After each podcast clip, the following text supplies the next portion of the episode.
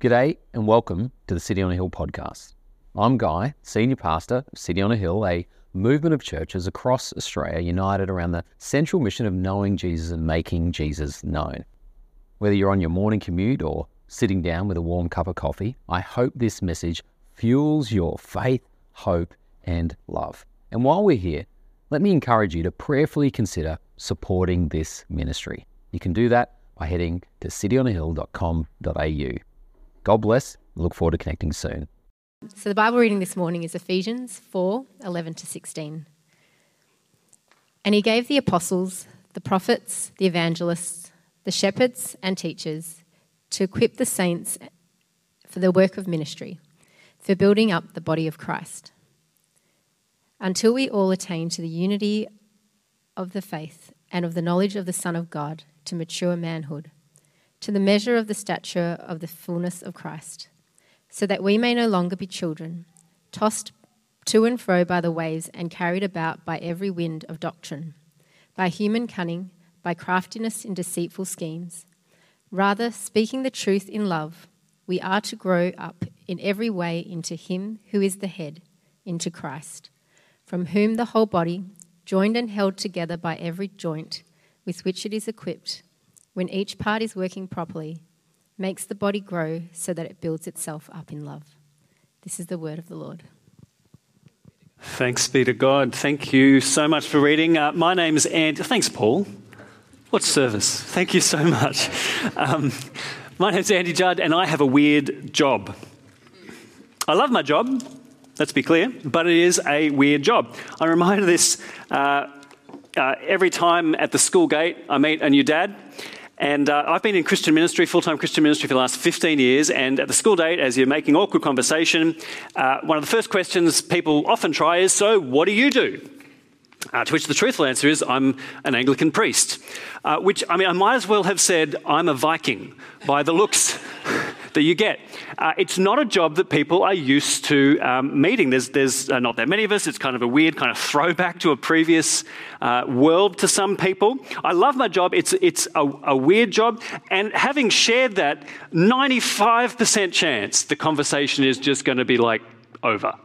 Right, that point, they just don't know what to do with it. 5% chance we're going to have a conversation about whether God made dinosaurs or something like that. But 95% chance people just don't know what to do with it. Case in point, uh, went to a comedy club with some friends uh, just before Christmas. Those friends were Guy and Vanessa Mason and Steph and I. We went out, the four of us, to the Cooper's Inn just around the corner. Uh, and uh, it was a great night. I love a kind of um, low key local comedy night because you never know what you're going to get.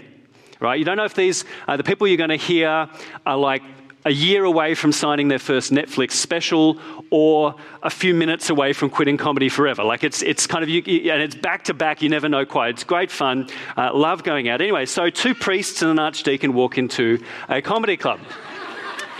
All right? And the first thing, you know, they so kind of the MC gets up and they start uh, doing the kind of the crowd interaction piece, you know, the kind of like uh, picking up, showing off their improv skills, which is one of the best things about live comedy. They, they never know what they're going to get as well. Anyway, so they start kind of going around, and you can see they sort of uh, prep for this. Uh, so, you, sir, what do you do? I'm in finance, and they've got a joke for that. Uh, you, what do you do? I'm studying marine biology. One girl said, Yep, they've got a joke for that. Then they come to Guy. You, sir, what do you do? And Guy said, truthfully, I run a church. I don't know if you've ever seen a live performer buffering. right? Like, you know, like on Netflix when there's the internet drops out, you can see like the mouth is like, give me the joke, brain. And, and you can just see in real time the brain is like, I, I don't even know what that is. Right? Any career he could have given, they would have had probably a joke for that. But not I run a church. Anyway, having seen that, the next five comedians can't leave it alone. Having seen one MC, like he just had to move on, he had to end. He walked off, called up the next act. And so the next guy gets up. Now, he, remember, they've all seen this going, right, at every stage. So the next comedian gets up and he's like, I, I probably shouldn't return to that, but they know there's a joke there. They just don't know enough about Christianity or the church anymore living in Melbourne to know what that joke might be. And so uh, the next uh, person gets up and says, Oh, so how long have you been doing that? Hoping they can get some more information. And Guy says, What, 17 years? To which the guy's like, Huh? When did you, did you start the church when you were like 17? And Guy says, No, I was 27. Oh, but you guys look, oh, never mind. Second act, completely tanked. then the third one gets up. Um, this is completely, I, I, I checked the, this with the people there. This is exactly what happened. The third person gets up, um, again, has seen the whole thing happen before them, still can't leave Guy alone, hasn't learned a lesson. So he gets up and Oh, well, so what, what does it mean to run a church? I guess it's all like uh, boring emails, like any job, isn't it? But what's your email address? Is it like, you know, uh, peter at houseofthelord.com? The guy's like, no, it's Guy Mason at cityonahill.com.au. oh. Third, fourth act, tanked. Anyway, now Guy Mason, with one answer, has now shipwrecked. Four up and coming comedians who've now quit comedy because of you, sir anyway, they kept on coming. Um, I mean, the next one was like tried to have a bit on how I think Mary is the best book, uh, best person in the book of the Bible. Ness had a go at that. She's like, uh, no, actually, I think Jesus is the best person in the Bible. Oh yeah, fair enough. All right, fifth down, the Mason score. Anyway, the um, I think the, the, the, the final one, or the second last one, he gets up and you can see. I mean, he's seen all this going. He's like, should I just leave it? No. No, I'm going to go again. Anyway, he's like, well, I don't have a joke for this. But I, um, I just Googled City on a Hill, and Google auto completed to City on a Hill controversy. And it kind of went from there. Anyway, he didn't have a joke about it, he just left it at that. Trying to move on, trying to kind of rescue the joke. You can see he's realized there's just nothing funny that they can see in this job. So he goes, All right, well, is anyone else here a minister? Steph and I kind of look at each other. so now the whole middle row are Christian ministers. Anyway, we're reflecting on this afterwards. It's not their fault. It's our fault for having a weird job. a generation ago, I'm pretty sure these comedians would have had good material for Christian ministers, but it's just such a weird job these days in, in, in kind of secular Melbourne.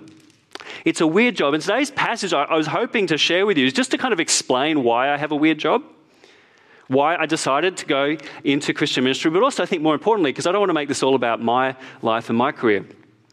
I want to share with you why I think this verse is also about all of our jobs within the church. Right? How the, this passage tells us all what our task here is on earth. Whether you are someone uh, with a weird career, like a person who works for a church, or whatever you do, this tells us as Christians what our job is in the church. So let's get down uh, into the text.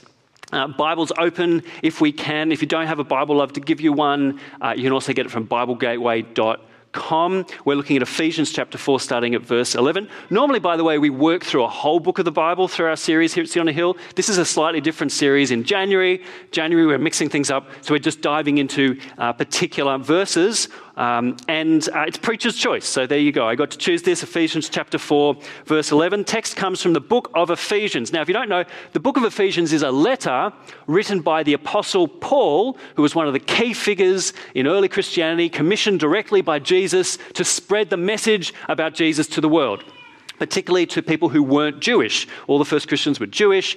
Paul's job was to spread it throughout the whole world. And he wrote this letter to the church in Ephesus, a church that he helped to plant in Ephesus, which is kind of a modern day Turkey, just right on the Mediterranean Sea.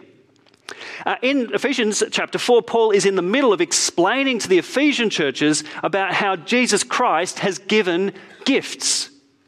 Right? Jesus Christ has given gifts to the church, uh, which he describes, he describes the church using the metaphor of the body, right? The body of Christ. There's one body, many parts. That's the church, one church, but diverse members. We're not all the same. We don't all do the same stuff. But uh, Jesus has given the church the ultimate Christmas present. He's given the church gifts. Verse 11. What has he given?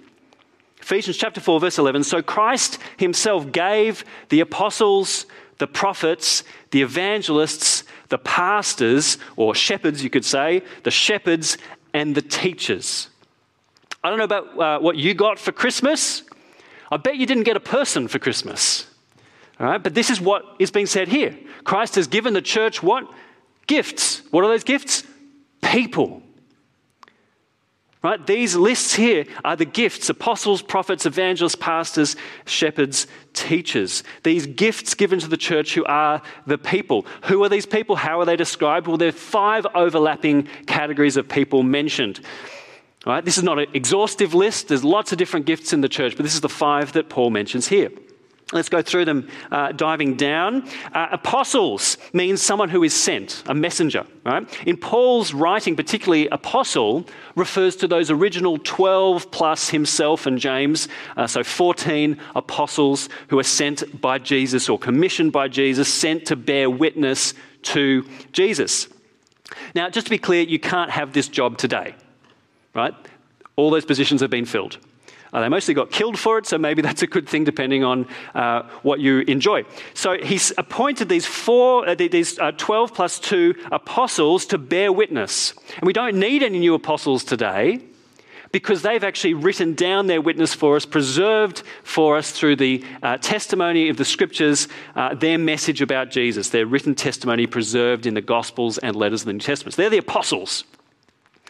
The prophets uh, the next one listed. Now, they're not your Old Testament, thus saith the Lord uh, prophets, right? They're uh, New Testament, lowercase p prophets who are the people in a church who are given particular gifts of speech. Now, there's some kind of debate or controversy or just ambiguity about what that could mean uh, because it can be broad. But on the whole, the gifts of prophecy, the prophets in a church, are people who uh, speak words about Christ, about, uh, you know, from the Bible normally, uh, which strengthens, which encourages people in the church, which comforts people, which provides encouragement.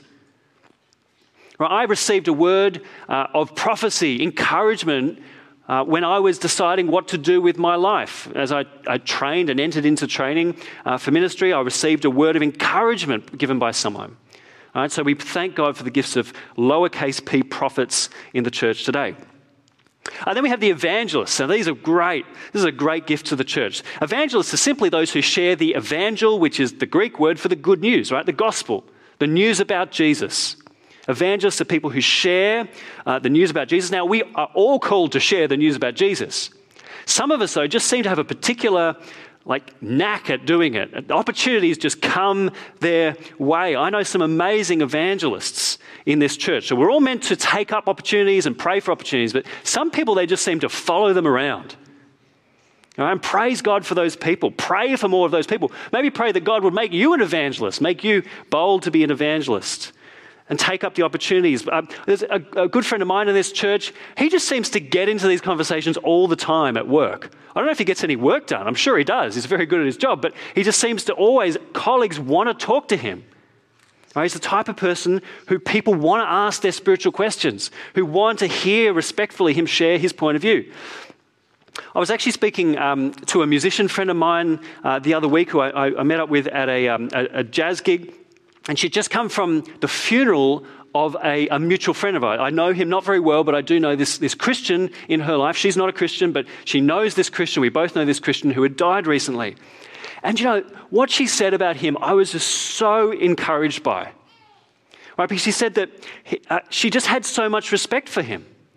And she just loved talking to him about spiritual things. Now, she's not a Christian, but he really made her think more seriously about it than ever. Because why? Well, she just explained that, like, firstly, she was just fascinated as he, he just gently told his story that he was a scientist, right? Not raised as a Christian, which kind of blew her mind because she thought all Christians were morons who were brainwashed as children, right? But no, he's just an adult, you know, sensible adult who's come to the Bible and studied it and understood it and come to believe in Jesus.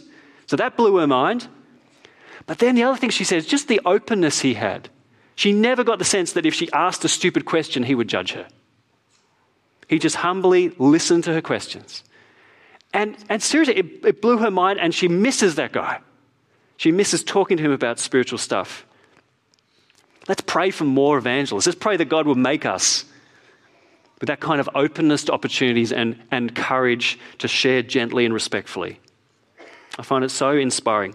Uh, whether we think our primary reason for being on earth is to be an evangelist, big E evangelist, or whether we just want to take up those opportunities as they come. I do think God wants us all to be on the lookout for these opportunities to promote the gospel.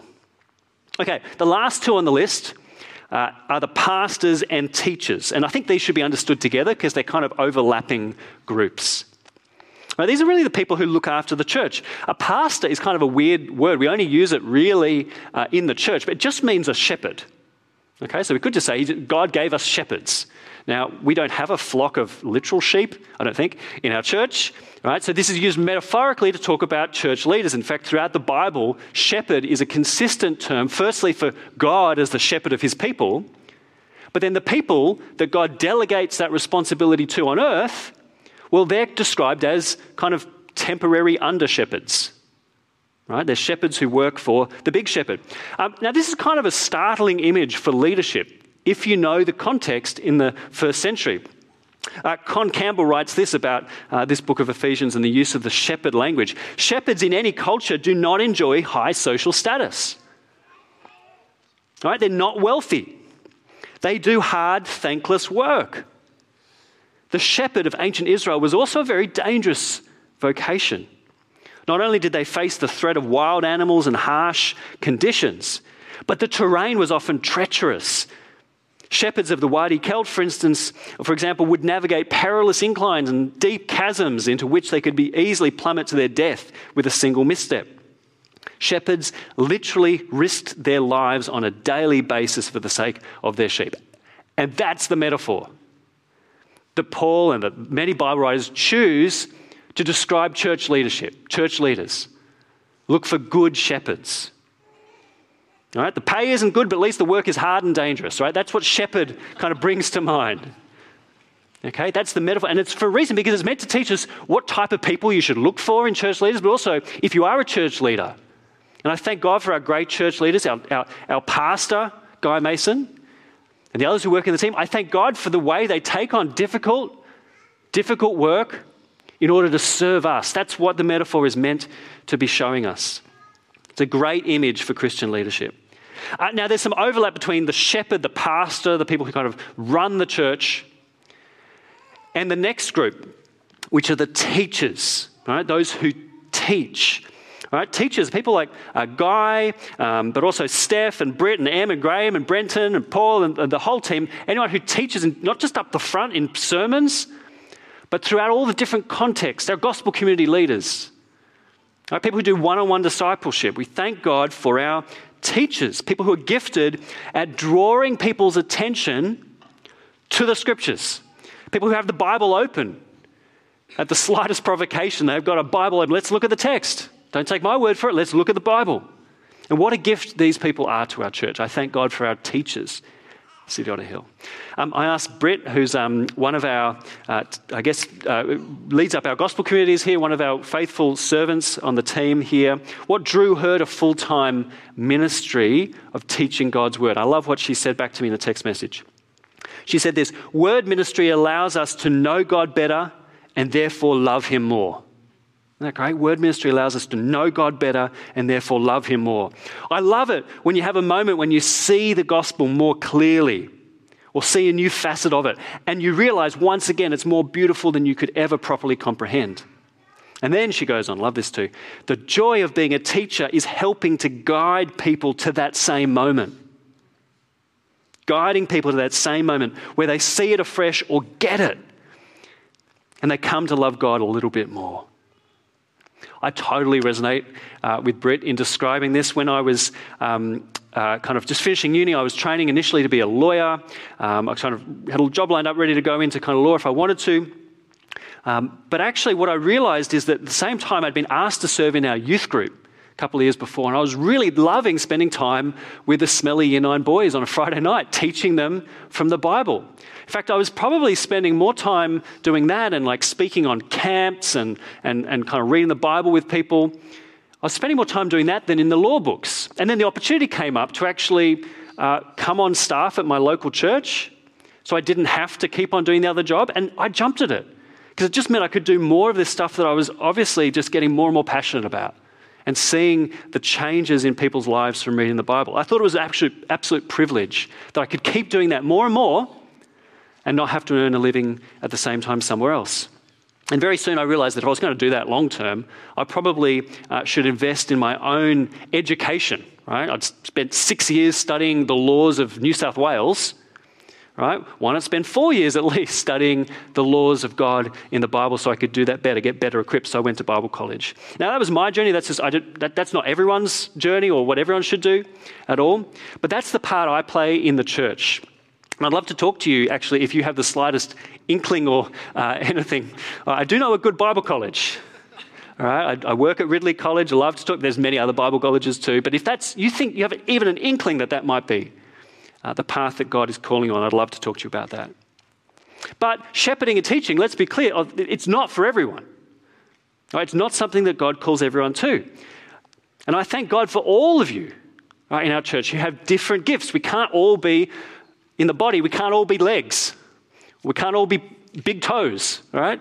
We need difference in the church, variety of gifts, and we serve together, one body, many gifts. And also, not all of us, even not all of, all of us teachers, are going to necessarily serve uh, in the same way, working for the church, say, full time. We don't all do that. I thank God for everyone who serves God in secular workplaces or in the home. One body, different gifts. But here's a really controversial point from the passage. Even though we have different gifts, we're not all teachers, we don't all work for a church, we are all ministers. Controversial, I know, but that's what the Bible says. All right, check it out. Verse 12. He's just said in the verse before, Paul's just said that God has given us apostles, evangelists, pastors, teachers. What for? To equip his people, verse 12. What are they being equipped for? For works of service. Okay, the job of the teachers and the pastors and everyone is to equip the people for works of service. Now, works of service is literally ministry. That's what the word means. Ministry just means service. It's actually not even a particularly kind of highfalutin kind of service. It's more, normally menial tasks. Because again, that is the model Jesus has given us, who came not to be served, but to serve. So ministers are servers, and we are all servers. We are all called, if we follow Jesus, to serve with our unique gifts and skills and passions and time and energy.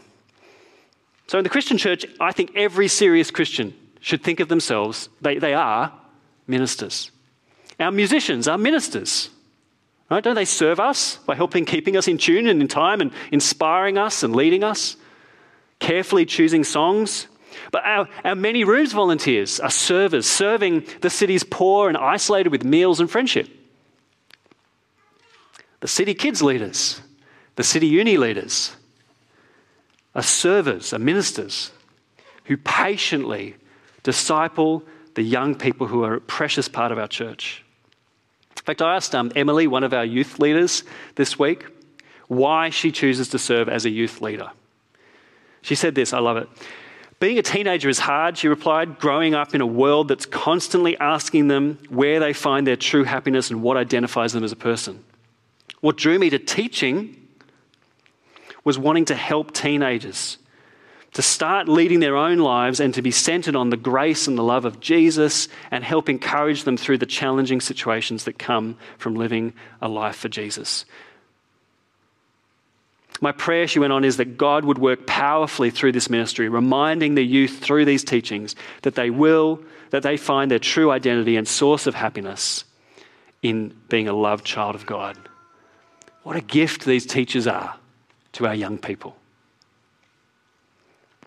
And I really do hope, uh, if, if I could get one thing out of today's passage, if after we study this passage today, some of you will tap someone you know in this church on the shoulder and say, Hey, I reckon you have the character and the gifts to actually step into serving in one of these ways. Right? We think you have the character, the gifts, the, the convictions, the beliefs to serve because the church urgently needs you. Maybe we could have some conversations like that afterwards.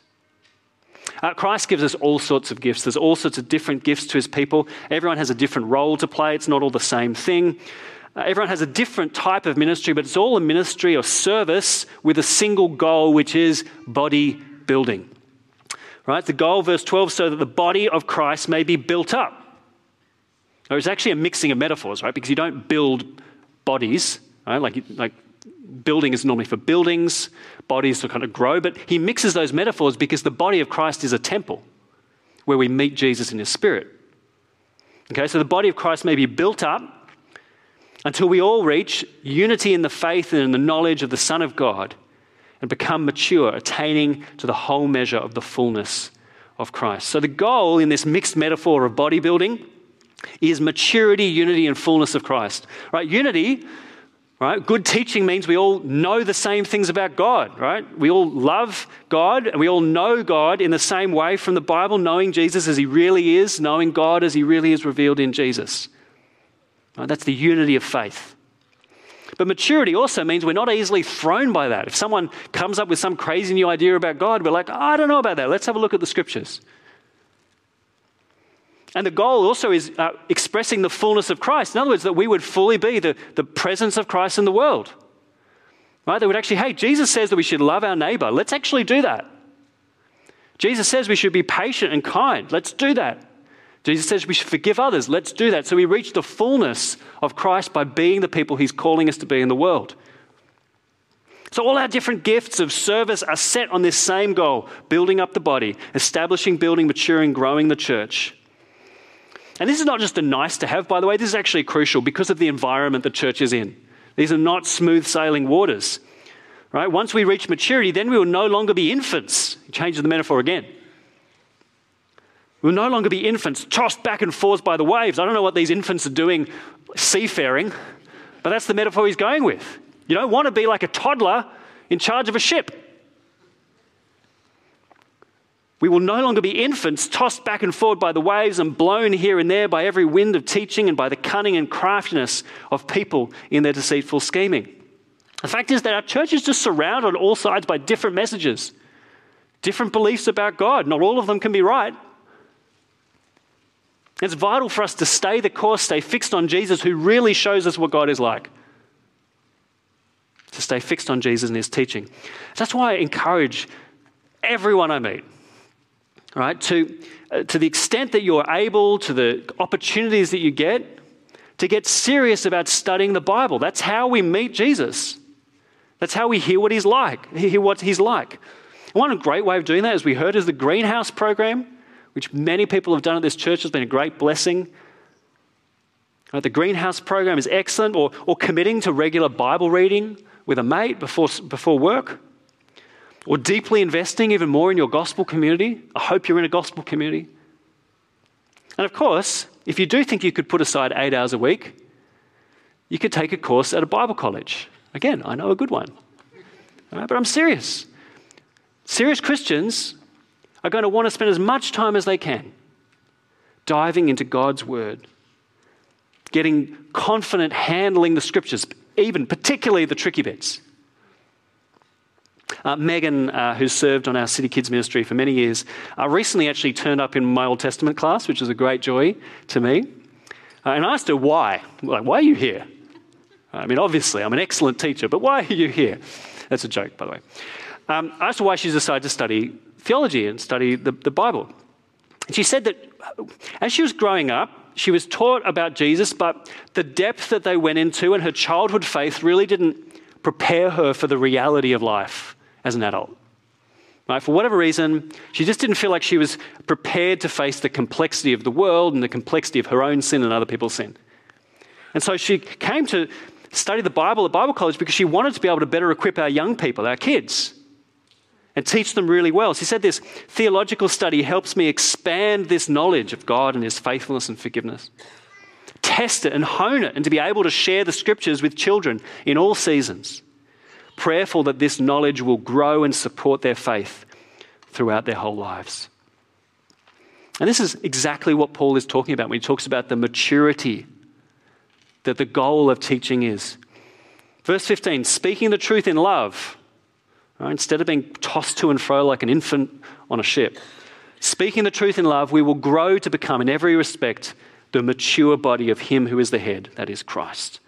From Him, the whole body, joined and held together by every supporting ligament, grows and builds itself up in love as each part does its work.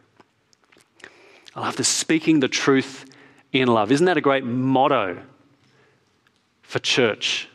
And I don't just mean the sermon, right? There's so much other speech that happens in love in a church. I think of Mark, uh, who, who joined our gospel community years ago. Now, Mark's an engineer by day, by trade, but he mentors so many people. Uh, he meets up, and, and I asked him, kind of, what do, you, what do you do when you meet up with other people in our church?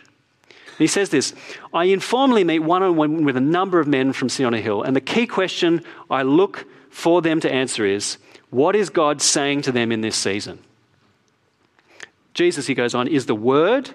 And as we gather around His Word, His Spirit turns up and inspires, clarifies, rebuffs, and draws them to love Jesus and respond out of love to Him. Sometimes stories and experiences are helpful at times, but the Scriptures appear to be what the Spirit uses the most effect. Speaking the truth in love from the Bible everywhere in our church. Isn't that a great vision? What a gift to our church for people like Mark and the many others who do that. I think Mark, I think many others here have caught the vision that Paul is describing here a vision where the, the teachers and the pastors don't do all the ministry, the teachers and the pastors equip church members to do their thing, to speak the truth in love, so that everyone matures in their faith in Christ and is able to stand strong against whatever currents, whatever storm comes. So I said at the start, this is kind of the verse that explains why I have a weird job, my particular job as a teacher, but really, that was a trick. Because this verse really explains all of our jobs. It's a vision for church. Now, I wonder if it's the same vision that kind of you've been raised with or you've been kind of picked up about church. Because um, it, it's the thing, I think some people have a vision of church which is quite different. Right? There's this uh, pastor in a previous generation who used to describe these two visions of church, uh, comparing two types of ship. Okay, he says this uh, We're at spiritual war. This guy's Adrian Rogers, um, I think Baptist pastor in the States from a previous generation. We're in a spiritual war, he says. And the church is not a cruise ship with a senior pastor as master of ceremonies. The church is not a showboat. No, the church is a battleship. All right, we in the body of Christ are called to see Satan's strongholds crumble under the power of heaven's artillery. So, what's the, what's the brochure that you bring with you when you turn up to church? I've got two options here on the screen. Right? Are you thinking of church like the cruise ship? Or did you think you were turning up to a battleship? Now, I have to say, the resemblance is remarkable, isn't it? but what's the brochure that you brought with you today? Because if you're expecting that, I just don't think Siona Hill is going to work for you because this is not a showboat. Right? We are, we are at war against sin, the world, and the devil. Right now, if you're on the, if you're on the cruise ship and the ship comes under heavy fire and there's like water gushing in and people are getting hit, you don't log on and write a review on Yelp. This battleship's terrible. What do you do? You get bailing water out. You start helping people who have fallen. You speak the truth in love so the body of Christ might be built up because the church needs you. Because this is a battleship and we are at war. We're at war against the sin in our own lives. We're at war against the dark forces in this world that would see all good and life corrupted. And the stakes really are life and death. We are at war. And people are dying. I keep thinking, I'm going to leave on this as the band gets up. I keep thinking about what another of our youth leaders said when I asked why she serves in youth each week. She mentioned a few things at first, like love seeing kids feel included and part of community and built up and encouraged and have fun. But then she said this, which just I haven't stopped thinking about.